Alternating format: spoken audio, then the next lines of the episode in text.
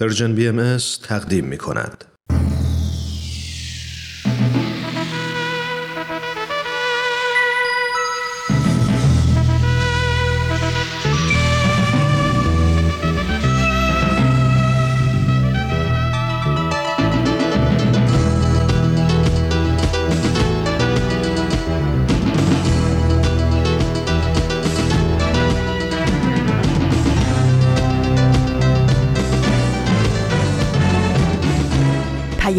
دوست.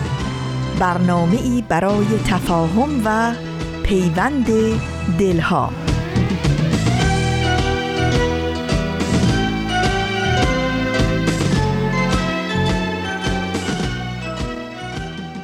ای هر که هستی لحظه ای در خود نگر باش. خوبی ولی از آنچه هستی خوبتر باش.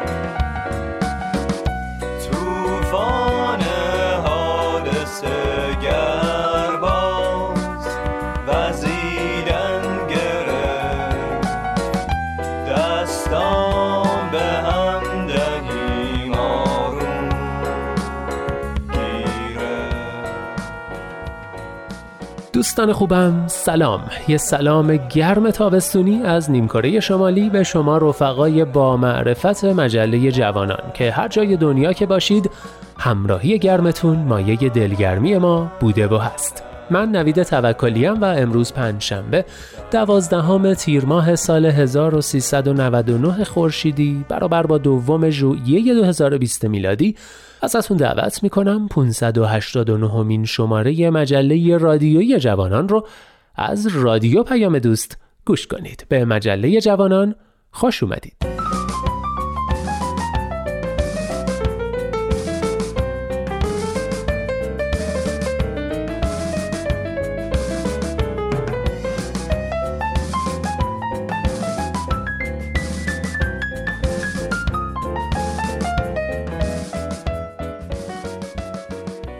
خب دوستان این شماره مجله جوانان هم تشکیل شده از نقطه سرخط، آفتاب بینش و دنیای زیبای ما که یکی پس از دیگری پخش میشن تا به آخرین برگ برسیم و از هم دیگه خدافزی کنیم. از اینکه با مجله جوانان همراه شدید و تا آخرین برگ همراه ما میمونید خیلی خوشحالم و دمتون گرم.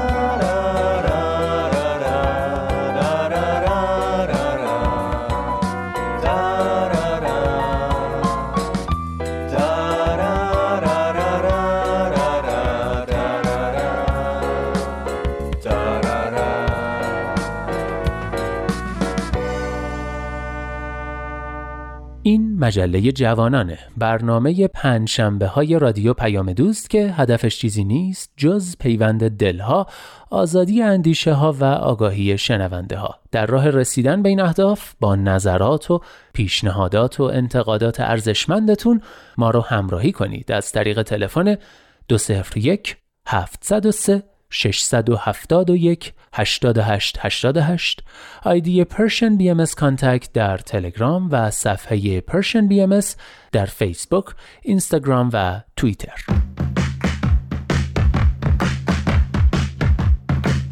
نقطه سرخط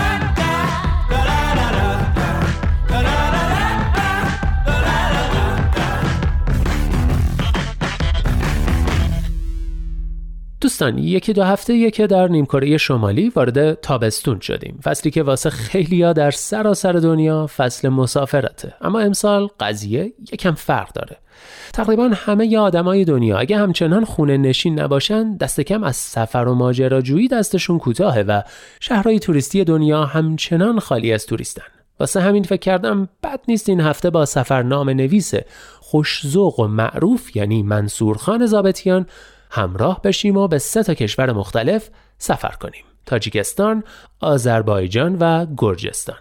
منصور زابطیان در آخرین کتابش یعنی بیزمستان شرح سه تا از سفرهاش رو در سه فصل مختلف سال به این سه کشور نزدیک به ایران نوشته و نشر مثلث منتشرش کرده. سفر اول تاجیکستان. دوشنبه بهار.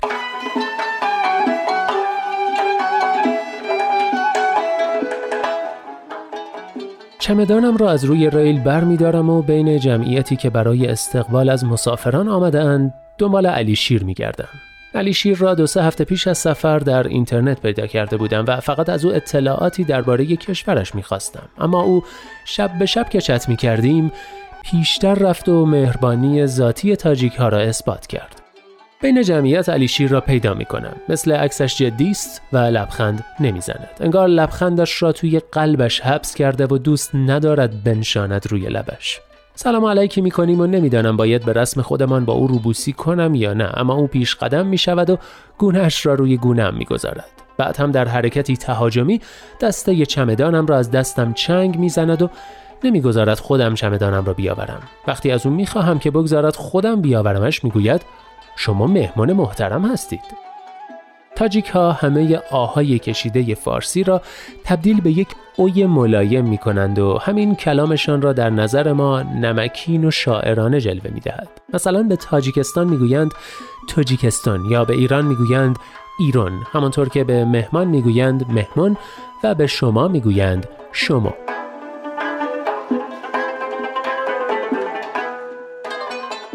خب دوستان مقصد بعدیمون در تاجیکستان شهری در شمال این کشور به نام خوجند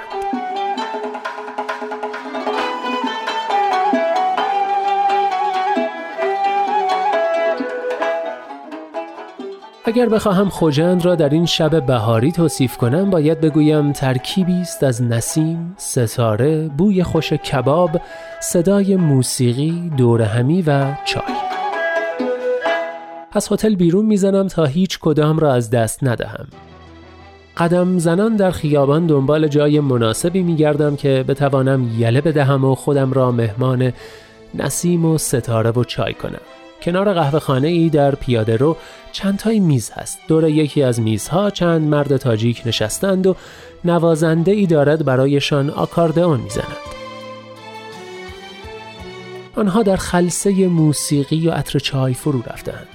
هم نواییشان با مرد نوازنده بی اختیار مرا کنارشان متوقف می کند.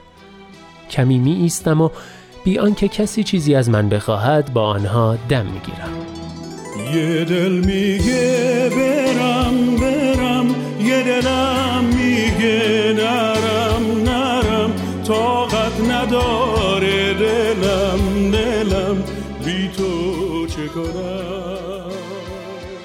مردها که می‌بینند من هم با آنها دم گرفتم یک بار ساکت می‌شوند و می‌گذارند من ادامه دهم. حالا یک اجرای دو نفره از سلطان قلب ها باقی مانده از من و نوازنده آکاردئون. ترانه که تمام می شود همه دست می‌زنیم و سوال و جواب ها شروع می شود وقتی می‌فهمند از ایران آمدم چیزی توی چشمهاشان برق می‌زند و یکیشان نمی‌دانم از کجا یک صندلی دیگر پیدا می کند و اصرار می کنند کنارشان بنشینم. چای پشت چای میریزند و اگرچه اسمم را هم پرسیدند اما با لفظ مهمان صدایم می کنند واجهی که برای تاجیک ها جزو عزیزترین واژه هاست.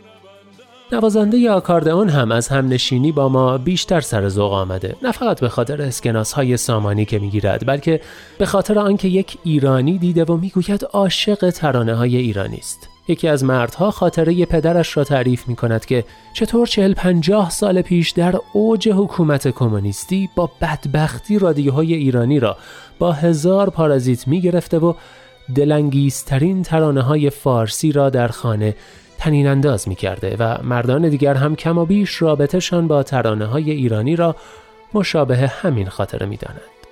از همین روز که نوازنده شروع می کند ترانه های ایرانی را نواختن و ما با هم دم می گیریم. من آمده ام پیشکش شازده خانوم قد و بالای تو رعنا رو بنازم و با آنکه پاسی از شب گذشته اما مردان رضایت جدایی نمی‌دهند و مدام مهمون گویان برایم چای میریزند و محبت می‌کنند بهانه خستگی سفر و استراحت است که سرانجام باعث می شود خداحافظی کنیم. مردها اجازه نمی دهند دست توی جیبم کنم. حتی نوازنده هم اسکناس 20 سامانی انعام را نمیپذیرد و همه می‌گویند شما مهمان ما هستید. تو هستی در بازه های دلم را شکستی ایمان یاری به قلبم تو بستی با من پیوستی. اکنون اگر از تو دورم به هر جا بر یار دیگر نبندم دلم را. سرشارم از آرزو و تمنا ای یار زیبا. بله بخش خیلی خیلی کوتاهی بود از خاطرات سفر منصور زابتیان به دوشنبه و خوجند در تاجیکستان. و حالا سفر دوم. جمهوری آذربایجان تابستان آذری.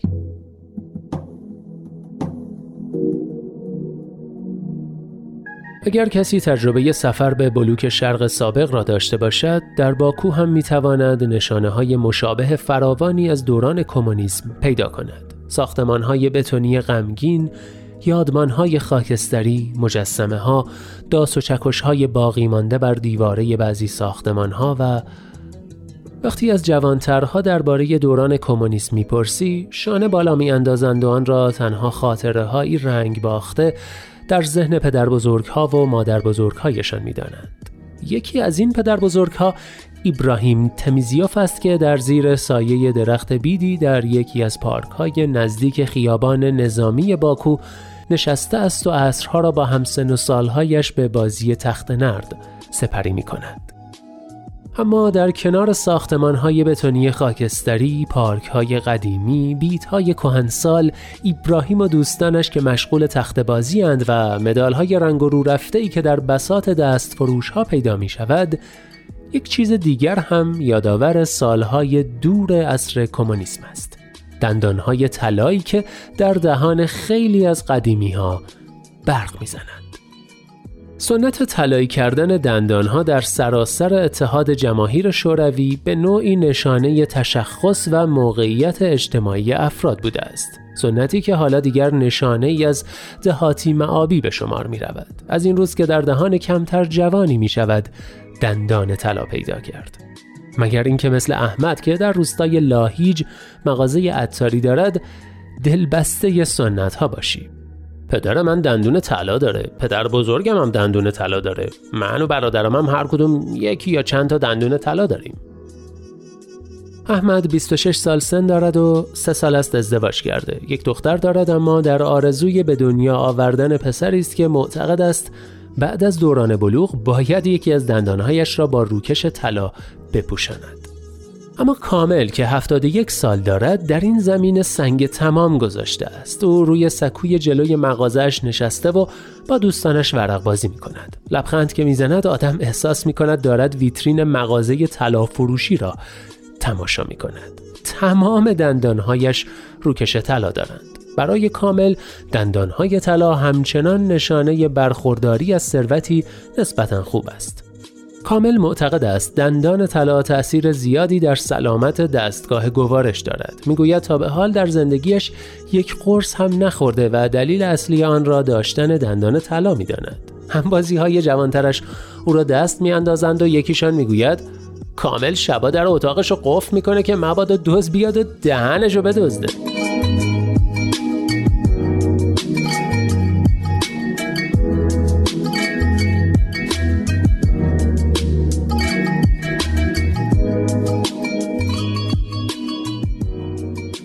بله دوستان بهار و تابستون رو با بخشای خیلی کوتاهی از بیزمستان منصور زابتیان در تاجیکستان و آذربایجان گشتیم. نوبت می‌رسه به آخرین سفرمون. سفر سوم گرجستان پاییز تفلیس.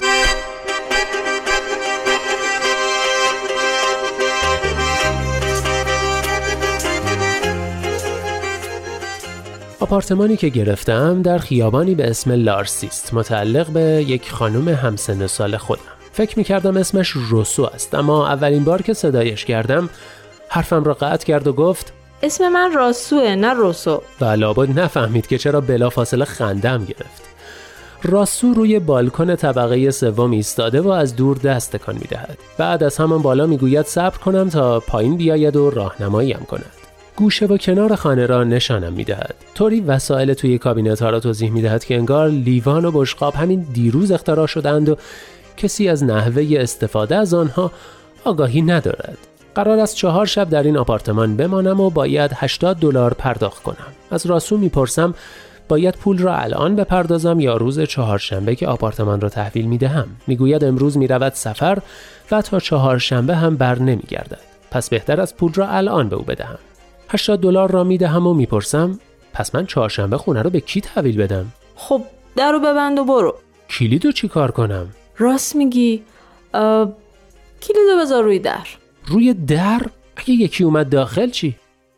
نگاهی به اطراف میاندازد. در آپارتمان را باز می کند و پادری جلوی در را نشانم می دهد و می‌گوید بذاری زیر همین پادری. از این همه زحمتی که برای حفاظت از خانهاش می کشد تشکر می کنم و می‌گویم آره فکر خوبیه. هیچکی حدس نمی‌زنه ممکنه کلید اون زیر قایم کنیم. آفرین. می‌فهمد دارم شوخی می‌کنم. لبخندی می‌زند و می‌گوید نگران نباش. کسی کلیدو بر نمیداره. روزهای بعد بیشتر به درست بودن حرف راسو پی می‌برم. تفلیس شهر امنی به نظر می آید و حتی نصف شبها هم آدم احساس ناامنی ندارد. درست سر خیابان لارسی یک بسات دائمی میوه فروشی است. بسات مال یک خانم حدوداً 65 ساله است که از 8 نیم صبح می آید تا حدود ده شب. پرتقال و سیب و خرمالو و میوه های معمولی دیگر را روی میزهای جلویش میچیند و به انتظار مشتری می نشیند. یک ترازوی دیجیتال هم کنار میوه هاست. شب که می شود زن فقط می رود. همین.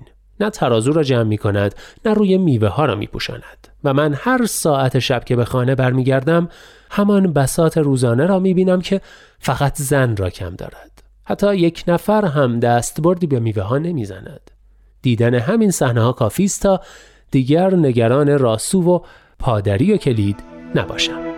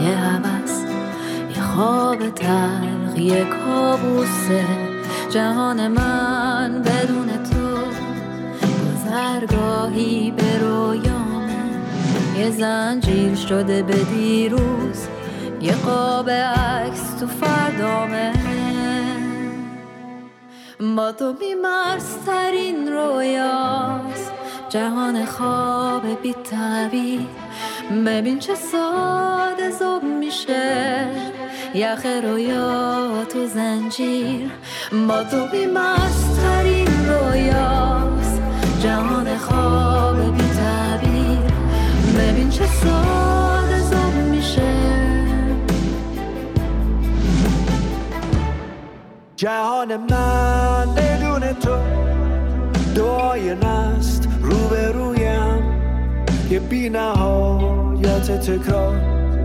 پر از خیال مبهم. جهان من بدون تو یه پرس تو خیابونه. فلک خواب من بیدار. یه قصه ابر و بارونه. با تو بیمشترین رویاست. جهان خواب بی تعبیر چه زم میشه. یخ رویا تو زنجیر. با تو بیمشترین رویاست. جهان خواب بی تعبیر. ببین چه ساده زم میشه. ببین چه ساده زم میشه. زم میشه. یخ رویا تو زنجیر. زم میشه. زم میشه.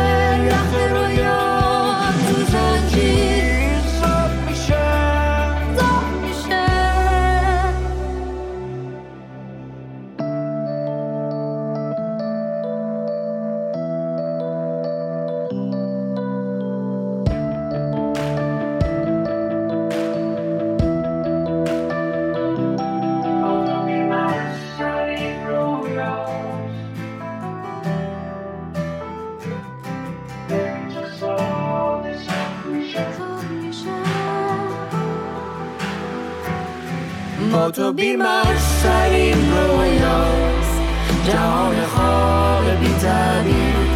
ببین چه ساده زوب میشه. یخ رویا تو زنجیر. با تو بیمرسرین رویاست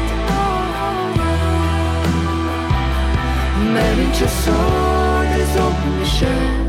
اینجا ایستگاه مهر و دوستی است. رادیو پیام دوست. جهان من رو شنیدید. کاری از نیاز نواب اروین خاشیکیان کامیار نصیری و نیکولاس نامی. با صدای نیاز و اروین. و اما در این بخش نوبت می‌رسه به آفتاب بینش. به اتفاق گوش می‌کنیم.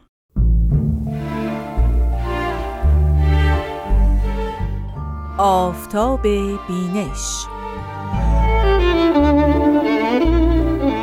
شنوندگان عزیز رادیو پیام دوست با درود. رامان شکیب هستم. به برنامه آفتاب بینش بسیار خوش اومدید.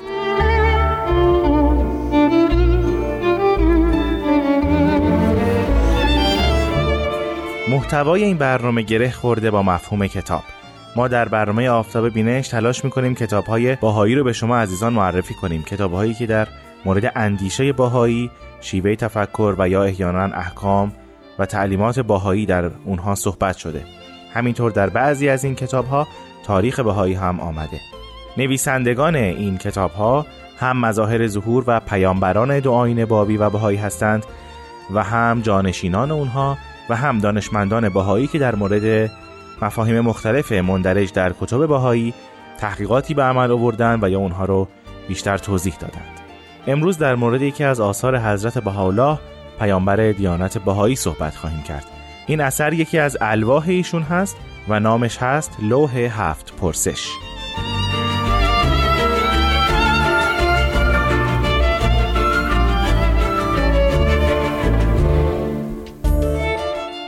این لوح در حدود سالهای 1299 تا 1300 هجری قمری مصادف با 1261 تا 1262 هجری شمسی و همینطور 1882 یا 1883 میلادی نازل شده. مخاطب این لوح استاد جوانمرد شیرمرد هستند که پرسش هایی را از حضور حضرت بهاءالله پرسیده بودند و حضرت بهاءالله در این لوح به اونها پاسخ دادند.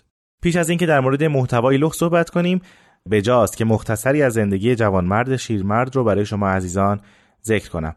منبع ما در این معرفی کتاب مسابیح هدایت جلد ده صفحه 115 هست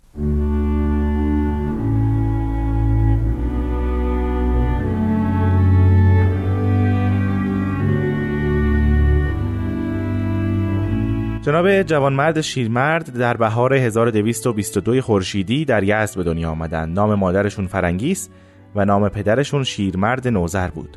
پدرشون مردی با فرهنگ و با سواد بود و چون در آن دوران مدرسه مخصوص زرتشتیان در یزد وجود نداشت پدر جوانمرد رو نزد فردی به نام یادگار سالار می‌گذاره تا هم فن شال بافی رو یاد بگیره و هم تحصیل کنه. مدتی بدین منوال میگذره جوانمرد شیرمرد اندک سوادی میآموزه تا آنکه مانکچی صاحب به شهر یزد وارد میشه. ما در مورد مانکچی صاحب پیش از این صحبت کردیم زندگی او رو و تأثیرات بسیار عمیق او رو در جامعه زرتشتی ایران بررسی کردیم. شما را ارجاع میدم به برنامه‌ای که در مورد لوح مانکچی صاحب در اون صحبت کردیم. مانکچی به شهر یزد وارد میشه و چون در میان اطفال زرتشتی جوانمرد رو صاحب هوش و ذوق و استعداد می‌بینه او رو با خودش به کرمان می‌بره و بعد از مدتی به یزد باز میگردند این توضیح رو اینجا بدم که مانکچی صاحب در کرمان مدرسه تأسیس می‌کنه و بعضی از اطفال رو از شهر یزد به کرمان و به اون مدرسه میفرسته. به همین دلیل هست که جوانمرد همراه با مانکچی صاحب به شهر کرمان میره. توضیح مفصل این داستان رو می‌تونید در همون برنامه لوح مانکچی صاحب پی بگیرید. بعد از اینکه جوانمرد با مانکچی به شهر یزد برمیگردند به همراه اطفال دیگر به قصد تحصیل مجددا با مانکچی صاحب همراه میشن و به شهر تهران میرن. در اونجا جوانمرد فارسی و عربی رو به طور کامل میآموزه و درست در همان شهر بود که برای اولین بار آوازه ظهور دیانت باهایی به گوش او می‌رسه. در سال 1251 خورشیدی تحصیلش تمام میشه و به شهر یزد باز میگرده و به تدریس کودکان زرتشتی می‌پردازه.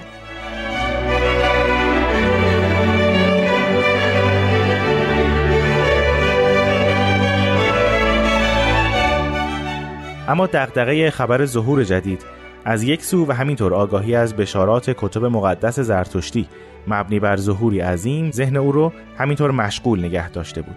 بنابراین به خدا توسل می‌کنه ده روز پیاپی به ذکر و دعا و مناجات می‌پردازه و چون حاجتش روا نشد چهل روز بعد در عبادتگاه پیر الیاس به ریاضت و مناجات می‌پردازه.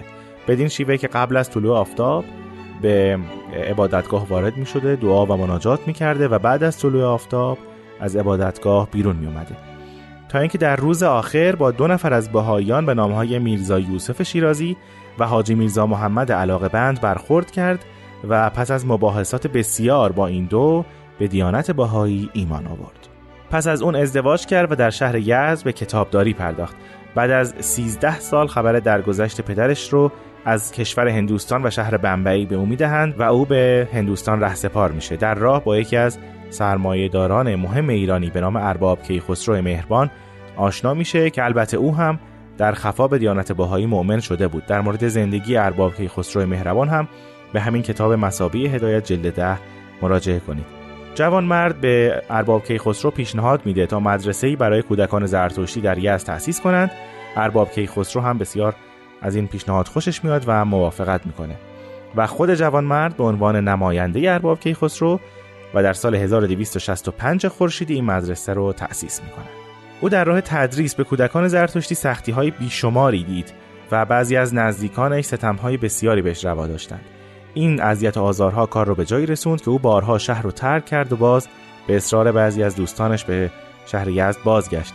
سرانجام در گوشه خلوت گزید و از خلق کناره گرفت تا که در تاریخ 12 مرداد 1307 خورشیدی مصادف با 3 آگوست 1928 میلادی از جهان فانی درگذشت و بر طبق وصیتش طبق احکام بهایی به خاک سپرده شد.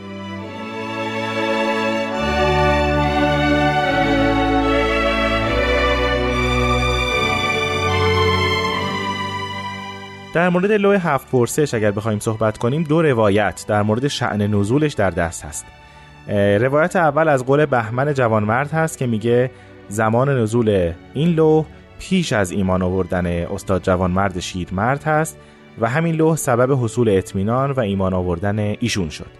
اما شاه بهرام موبدزاده عقیده داره که جوانمرد بعد از ایمان وقتی که مورد اذیت و آزار دشمنانش قرار گرفته بود ضمن پرسش هایی از حضرت بهاءالله خواهش کرد که دعایی برای حفظ از شر اعدا نازل کنند. این لوح مبارک قرایی به اسم شیر مردان به افتخارش نازل و سوالاتش رو جواب عنایت می‌کنند و مناجاتی هم برای حفظ ایشون نازل میشه.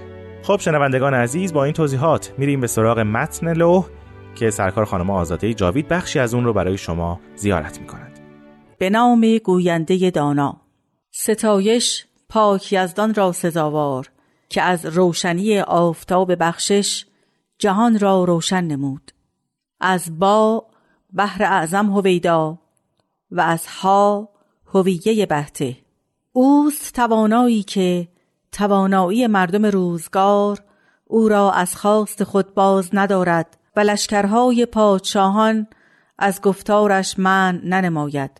نامه رسید. دیدیم و ندایت را شنیدیم. در نامه لعالی محبت مکنون و اسرار مودت مخزون. از داور بیهمال می طلبیم تو را تأیید فرماید بر نصرت امرش و توفیق بخشد تا تشنگان دشت نادانی را به آب زندگانی برسانی. اوست بر هر امری قادر و توانا. آنچه از دریای دانایی و خورشید بینایی سوال نمودی به اجابت مقرون. پرسش نخستین. نخست پرستش یکتای یزدان را به چه زبان و رو به کدام سو بنماییم شایسته است. آغاز گفتار پرستش پروردگار است و این پس از شناسایی است. چشم پاک باید تا بشناسد و زبان پاک باید تا بستاید. امروز روحای اهل دانش و بینش سوی اوست بلکه سویها را جمله رو بر سوی او. شیر مرد از خداوند می‌خواهیم مرد میدان باشی و به توانایی یزدان برخیزی و بگویی ای دستوران گوش از برای شنیدن راز بینیاز آمده و چشم از برای دیدار. چرا گریزانید؟ دوست یکتا پدیدار می‌گوید آنچه را که رستگاری در آن است. ای دستوران اگر بوی گلزار دانایی را بیابید جز او نخواهید و دانای یکتا را در جامعه تازه بشناسید و از گیتی و گیتی خواهان چشم بردارید و به یاری برخیزید. پرسش دوم در کیش و آین بوده. امروز کیش یزدان پدیدار. جهاندار آمد و راه نمود. کیشش نیکوکاری و آیینش بردباری. این کیش زندگی پاینده بخشد و این آیین مردمان را به جهان بینیازی رساند. این کیش و آیین دارای کیش ها و آیین هاست بگیرید و بدارید. انتها. خیلی ممنونم از دوست و همکار عزیزم سرکار خانم آزاده جاوید. شما اگر دوست داشتید بقیه پرسش های جوان مرد شیرمرد و پاسخ حضرت بهاءالله به ایشون رو مطالعه کنید می‌تونید لوح هفت پرسش رو هم در کتاب دریایی دانش و هم در سایت کتابخانه باهایی با آدرس reference.bahai.org مطالعه کنید. تا هفته آینده خدا نگهدار.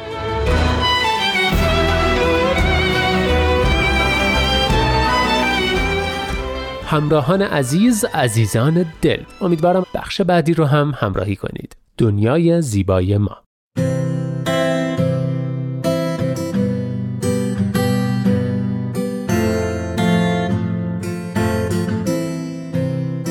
من کیمیا هستم و این چهاردهمین قسمت از برنامه دنیای زیبای ماست. بچه های عزیز وقتتون بخیر. دنیای ما خیلی بزرگه. بعضی از شما الان ستاره ها رو تو آسمون می‌بینید و بعضیاتون زیر نور گرم و زیبای خورشید نشستین و به صدای من گوش می‌دید. راستی اگه تنهایید حتما اعضای خانوادتون رو صدا کنید چون قرار دقایق خوبی کنار هم باشیم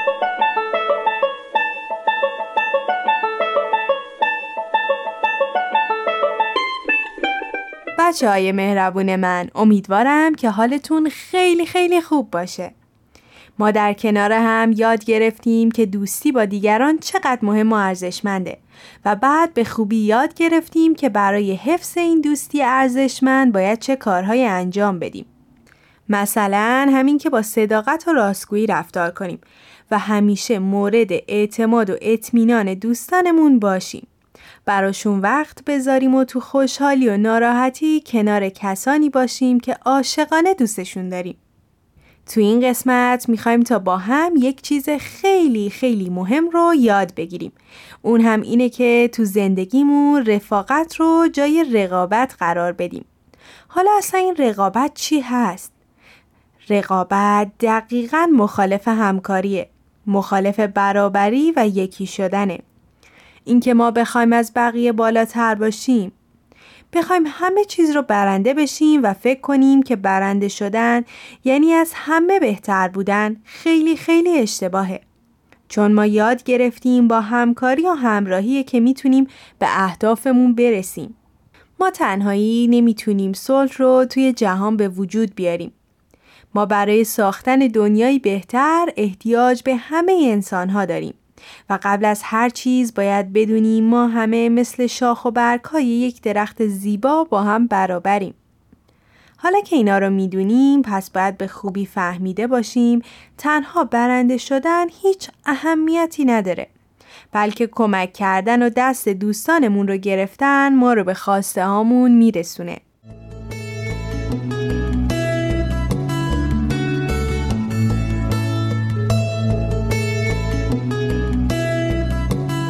چیز زیباتر از این نیست که همه آدم ها همدیگر رو دوست داشته باشند و با همکاری و اتحاد جهانی مملو از صلح و دوستی بسازند.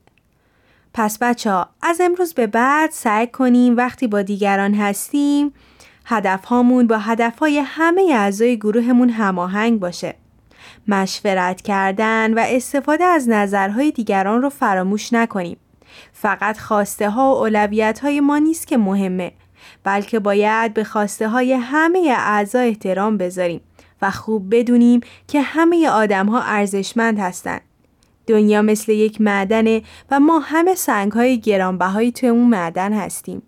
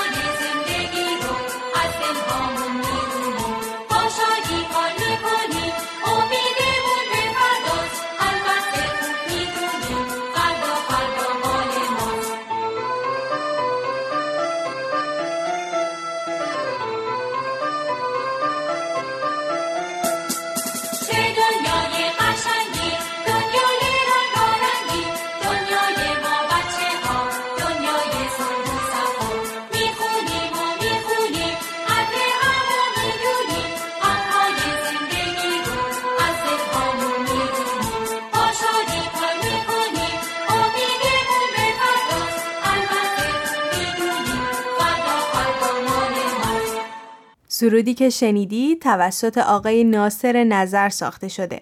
من که خیلی خیلی ازش لذت بردم.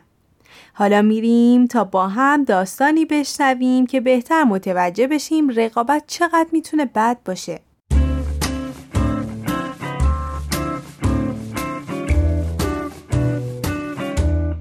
روزی روزگاری در یک کشور خوشاب و هوا شهری در کنار یک دریا وجود داشت. شهر همیشه با هوای گرمی داشت و روزها خورشید خانم نورش رو مینداخت روی آب دریا و شبها هیچ ستاره ای آسمونش رو ترک نمی کرد. شهر سرسبز قصه ما پر از گلهای رنگارنگ بود و از غروب به بعد مردم به ساحل می اومدن ساز می زدن و آواز می خوندن. برای همین از سر تا سر دنیا آدم های مختلف به این شهر زیبا می اومدن تا از آرامش و نور زیبای آفتاب و دریای آرومش لذت ببرند. فقط یه مشکلی وجود داشت بچه ها. بعضی از مسافرها وقتی به ساحل می اومدن زباله رو روی شنها رها می و باد اونا رو تو آب مینداخت. مردم شهر نگران بودن چون اگه همیشه اینطوری پیش می‌رفت زباله همه ساحل و فرا می گرفت. مدرسه کوچیکی نزدیک دریا وجود داشت که مربی و مسئولین با مشورت هم تصمیم گرفتن تا راجع به این موضوع با بچه ها مشورت کنن و ازشون بخوان تا هر کدوم در این راستا فعالیتی انجام بدن. وقتی مربی این موضوع رو مطرح کرد همه بچه های کلاس شروع به مشورت کردند. تصمیم گرفتن تا همه با هم به ساحل برن و با کمک هم زباله ها رو جمع کنن. گروهی هم تصمیم گرفتن تا برای ساحل زیباشون تابلوهایی درست کنن و از مردم بخوان تا زباله هاشون رو روی شنها رها نکنند. وقتی همه بچه های کلاس مشغول مشورت و همکاری بودن یک نفر اصلا پیش بقیه نرفت. اون اسمش سبزه بود. فکر می‌کرد از همه بهتره و برای انجام کاری نیاز به هیچ کس نداره. سبزه این فعالیت قشنگ رو مثل یک مسابقه می‌دید و فکر می‌کرد باید حتما برنده وجود داشته باشه. بچه ها از سبزه خواستن تا به گروهشون بره اما سبزه مقاومت کرد و گفت من برای انجام کاری به هیچ کس احتیاج ندارم. من به تنهایی قویم و مثل شما نیستم خودم می‌تونم تنهایی کارامو انجام بدم و به همهتون ثابت می‌کنم که در آخر من برنده میشم یک روز همه بچه های مدرسه به ساحل رفتن تا شروع به جمع کردن زباله ها کنند. ساحل بزرگ بود و بچه ها دو روز زمان داشتن تا اونجا رو تمیز کنند. سبزه که نمی‌خواست با بقیه کار کنه بلند فریاد زد. به من توجه کنید نصف ساحل رو من تمیز می‌کنم و بقیهش رو شما. آهای به من توجه کنید. شنیدید چی گفتم؟ نصف ساحل رو من تمیز می‌کنم بقیهش مال شما. من به تنهایی می‌تونم اندازه همه شماها کار کنم. همه مشغول به کار شدن. بچه ها با هم آواز میخوندن و به آرومی زباله ها رو جمع می‌کردن. اما بچه ها سبز حسابی خسته شده بود. روز دوم که رسید قسمتی که برای همه بچه ها بود تمیز تمیز شده بود. اما قسمتی که سبز انتخاب کرده بود هنوز پر از زباله بود. تعدادی از بچه ها تصمیم گرفتن تا به کمک سبزه برن. بعد کم کم باقی بچه ها هم به اونجا رفتن. تا وقتی خورشید غروب کنه ساحل رو مثل روز اولش پاک و تمیز کنن. اون روز هم ساحل دوباره زیبا شد و هم سبزه به خوبی فهمید که چقدر همکاری مهمه. و اگر دوستانش به کمکش نمی اومدن اون هرگز از پس این کار بر نمی اومد. اون از دوستاش معذرت خواست و بعد همه دستم را گرفتن و میون شنها شروع به آواز خوندن و رقصیدن کردند.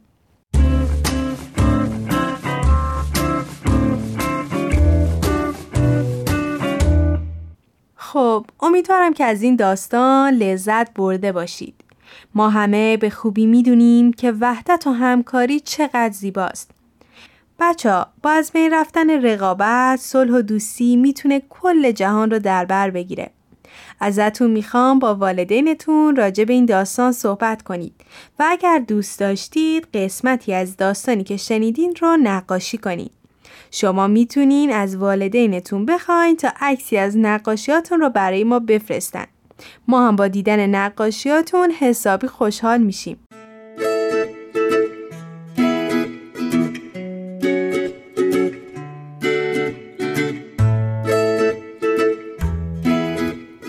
والدین عزیز ممنون که با یک قسمت دیگه در کنار ما بودید.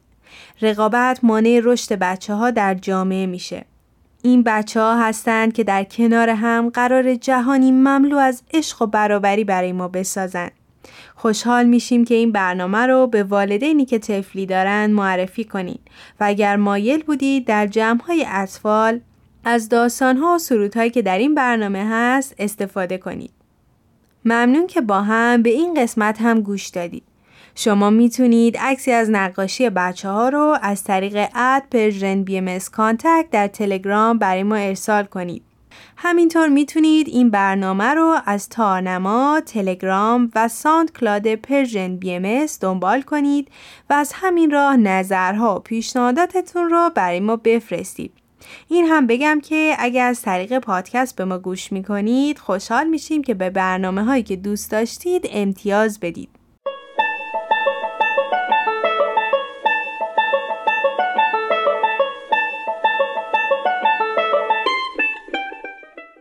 خب بچه ها این برنامه هم به پایان رسید. ما همه مثل برگ های یک درخت زیبا با هم برابریم و با در کنار هم بودن می‌تونیم به اهدافمون برسیم.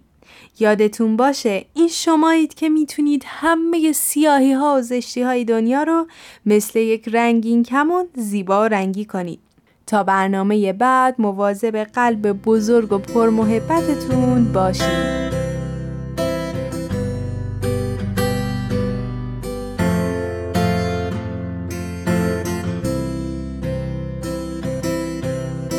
شده در Persian BMS آخرین برگ. یک عاشقانه سپید از جواد گنجلی. دوست داشتن تو تحمل زندگی را آسان کرده رنج تو امان دوری و دیدن آدم ها را. دوست داشتن تو قانعم کرده از تمام زندگی به دیوان حافظ و گوشه دنجی در دیلمان. دوست داشتن تو شکر نعمتهای خداست.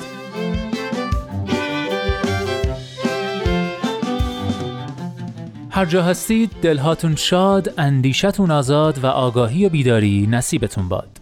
من نوید توکلیم و امیدوارم که نور امید در دلهاتون هیچگاه خاموشی نگیره. به قول شاعر گرچه شب تاریک است دل قوی دار سحر نزدیک است.